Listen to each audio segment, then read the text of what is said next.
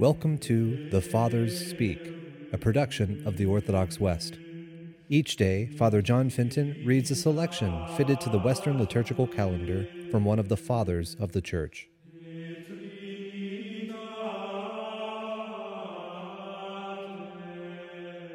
On this octave day of the conception of the Blessed Virgin Mary, let us listen to a portion of a homily by our Father among the Saints, Epiphanius.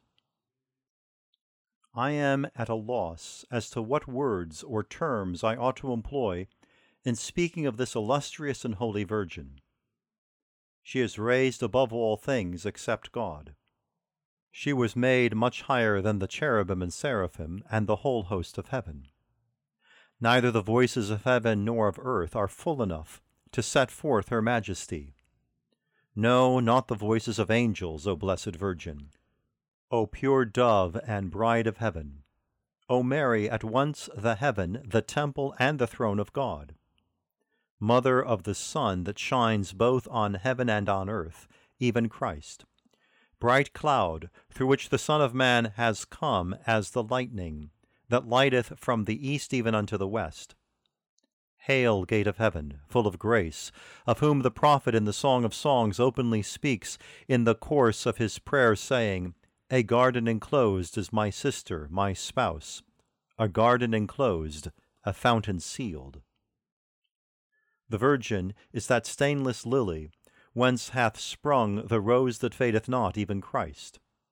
O Holy Mother of God, you without spot, that hast borne the Lamb which took flesh of thee, even Christ.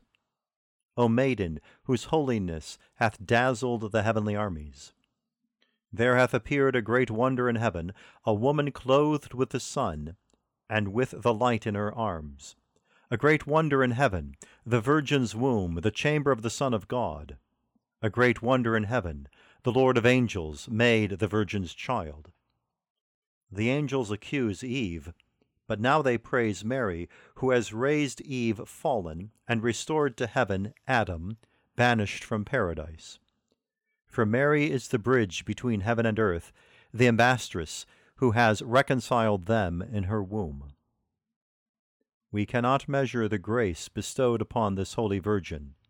Hence the salutation addressed to her by Gabriel Hail, thou glorious heaven, full of grace! Hail, Virgin adorned with many favors, yea, full of grace! Hail, thou vessel of gold that holdest the manna which came down from heaven, full of grace! Hail, thou unfailing fountain, that satisfies the thirsty soul with sweet waters, full of grace.